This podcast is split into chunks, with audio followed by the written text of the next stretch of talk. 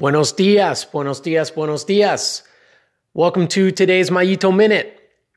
I think I've got something juicy for you guys today. Talked about this before, but I'm going to refresh it bring it back up to the surface. Talent. The topic of the conversation about talent always seems to be the most polarizing conversation or topic that I bring up. A lot of good conversation comes around it, a lot of discussion comes around it. Does it exist? Does it not exist? I typically find myself on the side of the tracks that does not believe that talent exists. And I typically find that most people are on the other side of talent existing. But as with everything, I listen to the points, viewpoints, evidence, so on and so forth for talent existing. I am not above that. I love good discussion.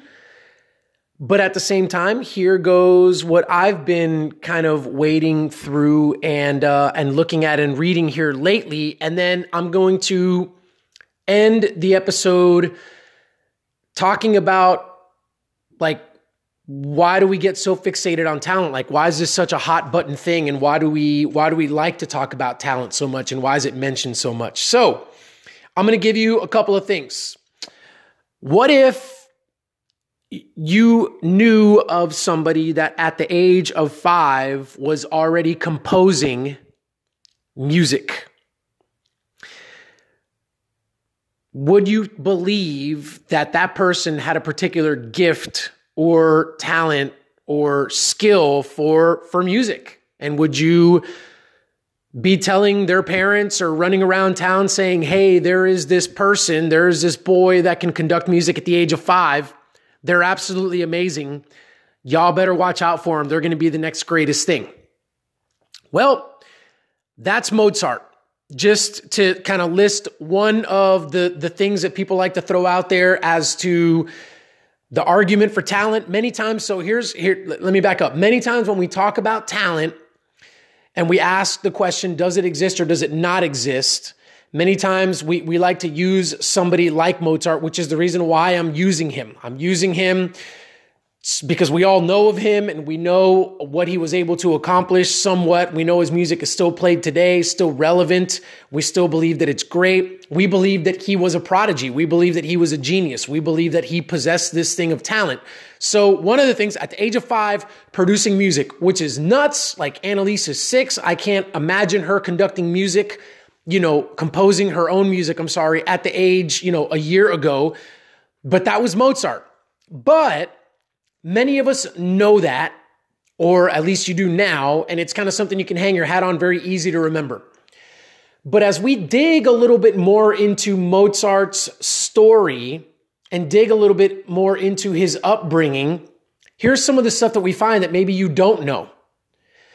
Did you know that Mozart's early compositions are actually not in his handwriting? They're actually not in the handwriting that would be um, characteristic of a young person.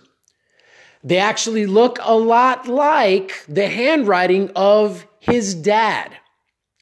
His dad, who was also into music, he himself was a composer of music and a performer. And so the compositions, his early writings were look to have been done by his father. I think a lot of us can resonate with this because it's the school project that our young people, our young kids bring home that we like to quote unquote check over and make sure that it looks okay, that they've done the, the, the assignment correctly. And then we just kind of add our little touch in there and we kind of go, hey, this will look better. And you guys know what I'm talking about. You, you look at a project and you go, there ain't no way the kid did that. And then you look at, you know, the, the kid's project who did it all on their own and you're going, yeah, that's more like grade level. So that's something to consider there. Here's another thing to consider. Everybody talks about, you know, how quickly Mozart was able to compose the music. He was able to get it together, how awesome it was, how great it sounded. And he's just on his way on this fast track to just being the greatest composer and performer ever in classical music. But did you know that the, the, the music that he composed and put together at the age of 11 and all the way through the age of like 16, it, it's been deemed to not be his original music. It's been deemed to have been taken from other composers, namely John Sebastian Bach, who was famous and before Mozart, that he had, you know, learned under and been to school with and so on and so forth. And so he's, he's just mimicking, he's copying the work of other folks. And he, it wasn't all Bach's stuff. He took from other composers as well and just kind of put it together and hybridized it and made it quote unquote his work, but it was taken from other people. Now, there's not anything wrong with that, by the way. There, there's not anything wrong with that because you know what? We got, we have to learn from somebody. So a little bit of a side tangent here. We have to, I, I mean, who are you going to learn from, right? I mean, you look at people that are ahead of you in what you want to do and you, yeah, you can look to copy and mimic them and do some of the things that they do. I think that's a great idea. But getting back to what this podcast is about, I mean, is that talent? Is it, is it talent to be able to just simply copy somebody else? The music is there, it's printed on the sheet, and I just literally copy and paste it over to my sheet, and that, that's my music. That's my composition. So these things here would kind of lend themselves to I mean, was he really a genius? He was being schooled in music by his father at the age of three, which means by the time, so he died at 35, which means 22 years of his third, or, or, sorry, 32 years of his 35 years on earth were spent in the laboratory of practicing music, composing music, world revolving around music. So, was it really talent or was it the fact that Mozart knew nothing? I mean, Mozart spent more time eating and sleeping, and then third after that was music. That, that was his life. So, is it a surprise that Mozart was able to create some magnificent pieces of art with music? Was he talented or was it just that this is what he did and this is who he was? I'm going to give you another example. What if you were given your first putter, a metal putter, not a plastic one, not these little toys that my kids have, a metal putter at the age of seven months? I'm going to say it again. A metal putter at the age of seven months. I, I couldn't find any more information to find out whether this individual was even walking by then, but seven months is an early, that's early to be walking. So maybe not even walking. Putter at seven months.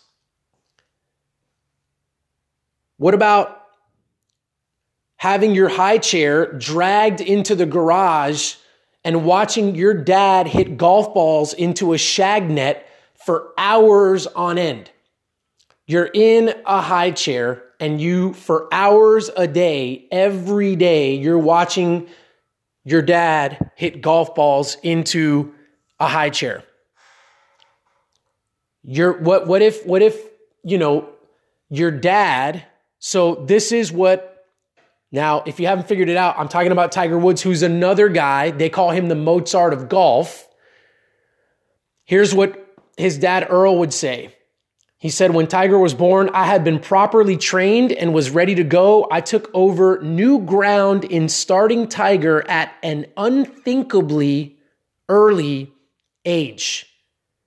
So he he's already like Earl Woods, who was a I think he was a negative, uh, a plus one or plus two handicap golfer. So he was good himself. And he says himself, I was obsessed with the game of golf. Like, while his wife is pregnant and before Tiger even gets here, like he's already made up his mind. When this kid comes out, like I'm to get this kid going. I'm to get this kid started playing golf at an unthinkably early age.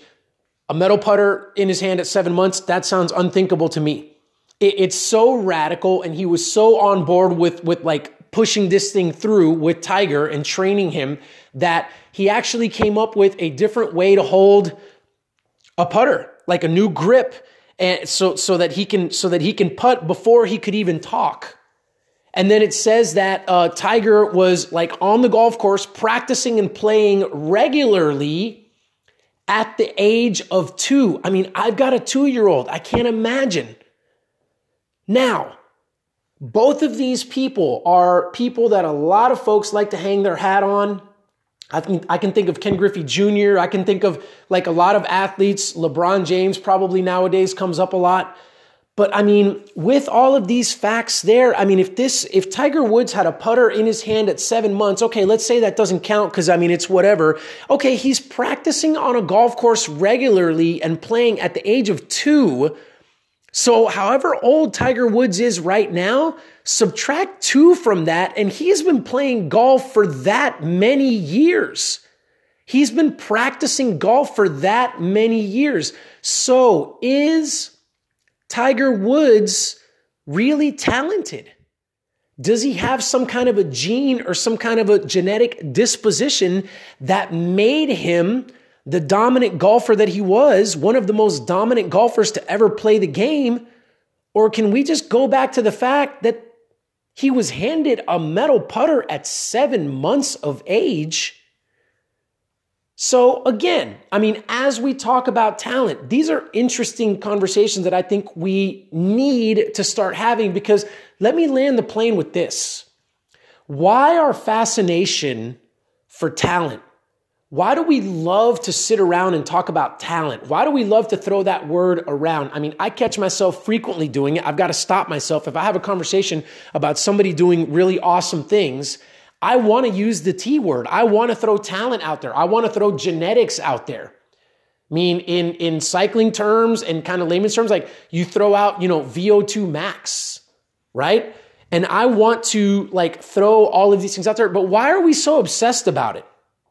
Well, I think our initial obsession if it's if it's somebody that's that's in our area somebody that's in our respective area. So let's just say you're into music or let's just say you're into golf. Like if you're in those two perspective areas you want to believe in talent because when you're first getting started when you're new and you're kind of just getting your feet wet you want to believe that you also possess the talent for that thing. It makes us feel good. It makes us feel good to go Cool, man. Look at what Tiger did. Look at what Mozart did. I wonder if I have that. Let's go find out. And so you begin practicing, you begin trying to acquire new skills, you begin studying, you begin just doing the things that those people have done. And little by little, your answer gets revealed because you believe in talent. Your answer begins to reveal itself whether you have that talent or you don't have that talent. Now, when we're talking about people like Mozart and people like Tiger Woods, a lot of people very quickly say to themselves, well, you know, I, I don't have the talent of a Tiger Woods, but I mean, I'm still going to be a pretty good golfer. Or you know what? I don't have the the musical gene that Mozart had, uh, but you know, I've got some kind of a gene in there, and so I'm not going to be Mozart. But hey, I'm probably still going to make some pretty decent music, right? So we like the idea of talent out of the gate because it, it allow it gives us that that that spark, that kind of being shot out of a cannon of let me find out if I've got this thing that these other people had or not. But now once that revelation begins to happen, what if you're not even close to a Tiger Woods? What if you're not even mid pack in terms of golf? What if you're one of the worst golfers habitually on your middle school team or, you know, at your club game or whatever? What if you sit down to write music and like nothing comes to you and it's just continually like silence in your mind and you can't figure things out? Now the talent things become now, now the talent thing becomes this this really ugly thing that's working against you immensely because now you're thinking, well, I don't have that gene and I don't have that thing that they had. So clearly, I've been wasting my time and I was not put on this earth to compose music and be a musician. I was not put on this earth to play golf. So I'm out. I'm pulling the plug. Peace. See you later. And then you move on and you do something else. Now, this is going to be a little bit painful for us, but here's an exercise. I mean, how many things have we pulled out of? How many things did we begin to do that we genuinely were passionate about, we genuinely liked, we genuinely enjoyed, and we wanted to pursue, but we pulled out of them because we believed in talent and we believed that we didn't possess that thing and that we were not good enough. I'm raising my hand, y'all. I mean, I got so I I ended up running track and cross country and I'm an endurance athlete now, cycling, but I can remember back in high school when I tried out for the basketball team and I didn't make the ninth grade basketball team. And so I thought to myself, well, not a basketball guy. And then I went out and I played soccer my freshman year and I made the soccer team, but I played and I was decent, but I wasn't anything spectacular. And I said, well, I guess soccer's not the thing. And so I went to the sport that I thought, in my opinion, was the least about talent. I mean, this is real talk. Running, put one foot in front of the other. It's all about grit. It's all about determination. Just get out there and just go. And that's where I am now. But I mean, as I'm having this conversation with you guys, I'm, I'm wondering, man, could I really have been a great basketball player? I think so. Could I really have been a great soccer player? I think so. But what I did was, see, I believed in talent back then, and I allowed talent to take me away from that thing that I really was interested in, really wanted to pursue. I mean, there were a bunch of sports that I could have tried out for, and I chose basketball and I chose soccer. Like, I chose those for a reason. I was interested in those. So, can we begin to question the idea of genetics, the idea of talent? Can we begin to kind of prune our minds from those thoughts and just really look at the world in front of us and look at the things that we can invest our time and energy into and really just do this? What is it you like? What is it you love? What is it you're passionate about? What is it that you would want to do with your time if you had all the time in the world? And then, you know what? Push go. Begin doing something in that particular area for that particular pursuit. Just do it. Just start and understand that it isn't talent that's going to make you good at that thing. It's practice. It's practice. It's being on the golf course at the age of two. It's copying famous composers, Bach being one of the most famous composers ever. It's copying those guys at such an early age and just learning from them. It, that's what it is. Now, some of you guys, I mean, obviously, if you're listening to this podcast, you're not two years old. You're not three years old when Mozart started, and you're not two years old when Tiger was on the golf course. So you're thinking, well, but I mean, look at me. I'm old now. I'm in my 20s. I'm in my 30s. I'm in my 40s. Maybe I'm even older than that. So, I mean, what, what do I do about that? I mean, how, how far am I going to get? Well, you would be surprised.